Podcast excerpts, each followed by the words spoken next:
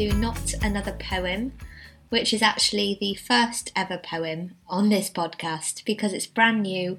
Welcome to episode one. My name is Olivia Mulligan and I'm a poet, uh, sometimes known as the Gatepost Poet.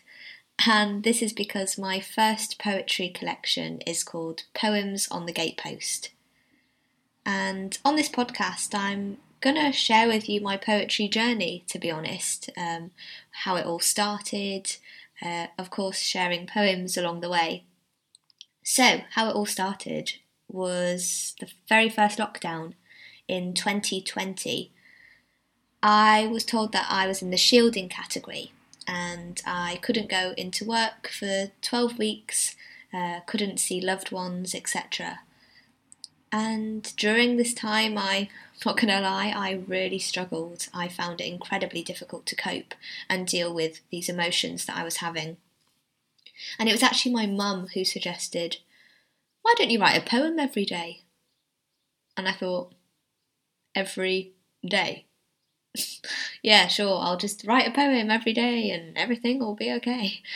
Um, oh, it's so strange looking back on it, really, because I, I did this poetry challenge, and just within a few days, I realised it wasn't a challenge at all, and writing these poems absolutely became my favourite part of each day. And each day I would pin the daily poem on the gatepost at the end of the drive for passers by to read on their daily walk. And I'd also leave out my phone number for people to text in suggestions for the following day's poem it's it's yeah it's crazy to me to look back on that time now and how much has has come of it to be honest. Um, firstly the local radio station got involved and were really supportive. So big shout out to bbc radio york. Uh, and then uh, a publisher fisher king publishing wanted to publish the book. So that that book now of the 70 poems is called poems on the gatepost. I've since gone on to release my second book advice from a stranger, and I'll talk to you all about this much later, but let's stick to the gatepost story for now. So, the first poem in this, this podcast I'm going to share with you is the very first poem in that book. And it basically tells the story of what I've just been rambling on about, but in poetry form. And it's called The Lockdown Clock. Lockdown clocks move slowly ticking and then eventually tocking. Tick tock, tick to the tock, I watch the clock ticking, tocking. Mocking our isolation, clocking our agitation, blocking our entire nation from thriving. Wrong, my mother told me. Embrace this time, she said. Use it to chase your dreams, face your fears, place your priorities, trace what's holding you back. Create space for a space to learn. Pause. Breathe. Slow down and showcase your passion.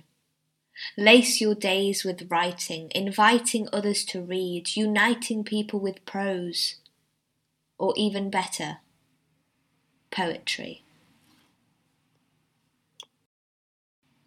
So, some of the poems in this book are are fictional and you know, they're just made up of characters and, and silly stories in my head really. And some however are are based on the truth. Um, they're based on my experiences. Um, yeah they're true stories. And and this one that I'm going to share with you now is is absolutely that. It is a true story.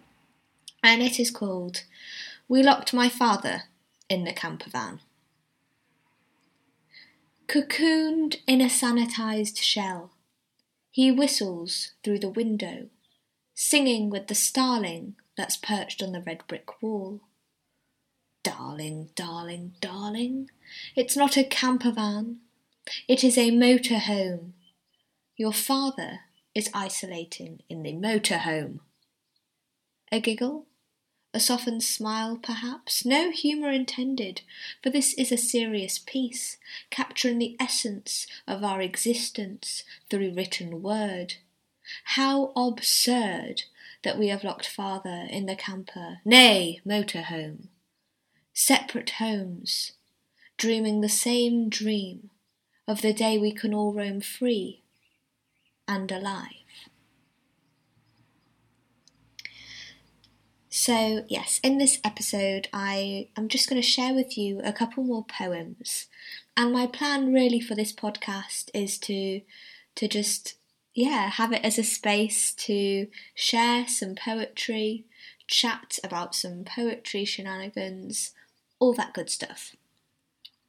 So, this next poem is from the text suggestion that I got in um, from a lady called Elisa who asked me to write a poem about the, the struggles of online dating during the pandemic.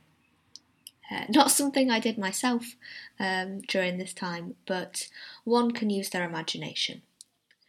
So this one is called The Struggles of a Video Chat First Date.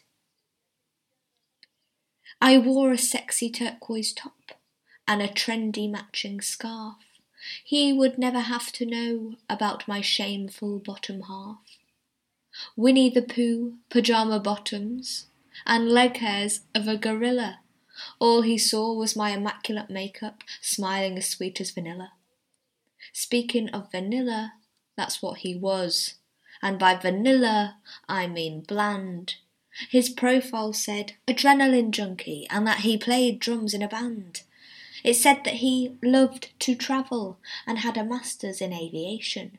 But all he spoke about was the coronavirus and what he'd been doing in isolation. All right, give him a chance, I thought. What hilarity had come his way. But today I completed a jigsaw puzzle, was all that he had to say. I waited for the punchline whether that be laughable or profound, but instead a breath of silence, and in that awkwardness we drowned. He could have at least turned the question and asked what I'm about, and then with passion and enthuse I'd say, absolutely not. The Wi Fi connection was strong, but the chemistry not as desired. So if I were Lord Alan Sugar, I'd be telling him, You're fired.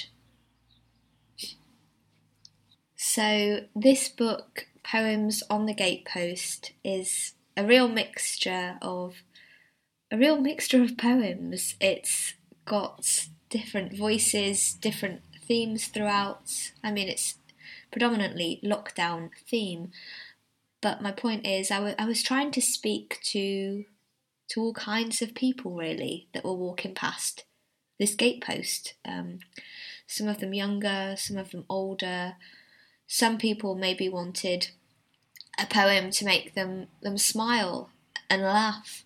Some people maybe wanted to think. Um, some people prefer lyrical poetry. Some people prefer, um, you know, really really abstract and, and contemporary poetry too. So yes, you could say I was people pleasing. Um, that's probably what my university teacher would have told me I was doing, and I needed to stick to to my own voice. But but no, I'm going to disagree with that. That's that's not what this project was about. It was about speaking to everyone and feeling really different feelings myself on on different days, and the mood of my poetry, um, I'm sure reflects that. So, this next poem I'm going to share with you, um, a different kind of poem again. Uh, it's actually a sonnet. Um, and before writing this poem in particular, I wasn't really into sonnets myself. um, that, that's changed now, I must say. Um, just goes to show how how our own preferences can change over time. The reason I wrote this sonnet was because I'd actually seen on social media one of my my favourite poets, Ian McMillan, had done a bit of a shout out trying to, to get people writing and do a sonnet challenge. He wanted anybody and everybody to give sonnet writing a go. And I thought, well, I'm already doing this, this daily poetry challenge. Perhaps tomorrow I'll write this sonnet. Now, I don't want this to be an English lesson or anything like that, but just for clarification, if anyone isn't too sure, a sonnet is a 14 line poem with 10 syllables on each line, and the traditional sonnet form has an iambic pentameter, and that kind of sounds like this.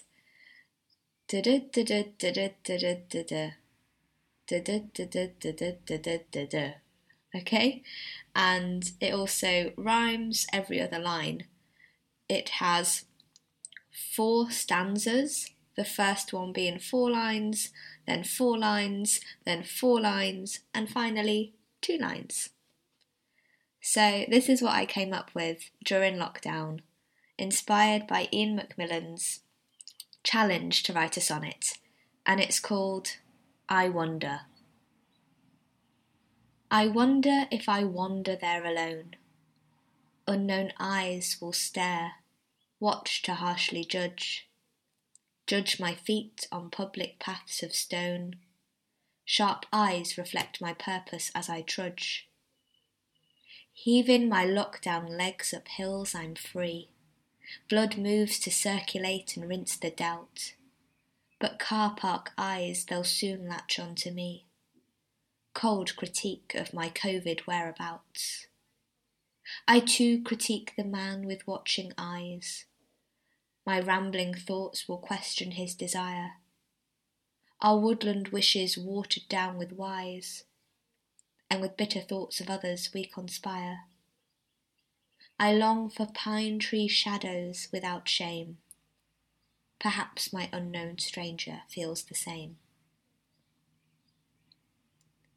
Now, in that um, that rather serious undertone of the poem, I don't know whether you heard during that, but my stomach grumbled.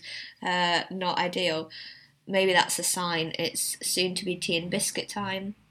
And to sign off from this podcast, this episode one, before I go, I will leave you with one final poem for the week, and I'm really looking forward to recording again um, I'm actually really enjoyed myself, and I hope you've enjoyed listening. Final poem of the week, inspired by the fact I'm about to make a cup of tea and have a biscuit or two. It's called The Yorkshire Village Doctor. If I were a doctor, I'd prescribe packs of Yorkshire tea. Safe and suitable for all, it's like the master key unlocking a sense of comfort as your hands snuggle the mug, unlocking an inner joy as you sip, slurp, or chug.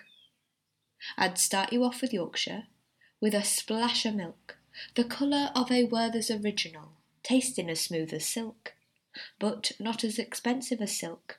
Works out about threepence a bag, cheaper than other prescriptions and cheaper than a fag. And you can use it recreationally too when you want to impress a friend. Pressure's on though, make it good. A bad brew will certainly offend. And once you become a regular, you might like to try the hard stuff. Maybe mint, green, or ginger, or rooibos if you're really tough. And you might be reliant on tea now. Temporarily, your freedom is gone. But take it easy, take a breath, and stick the kettle on.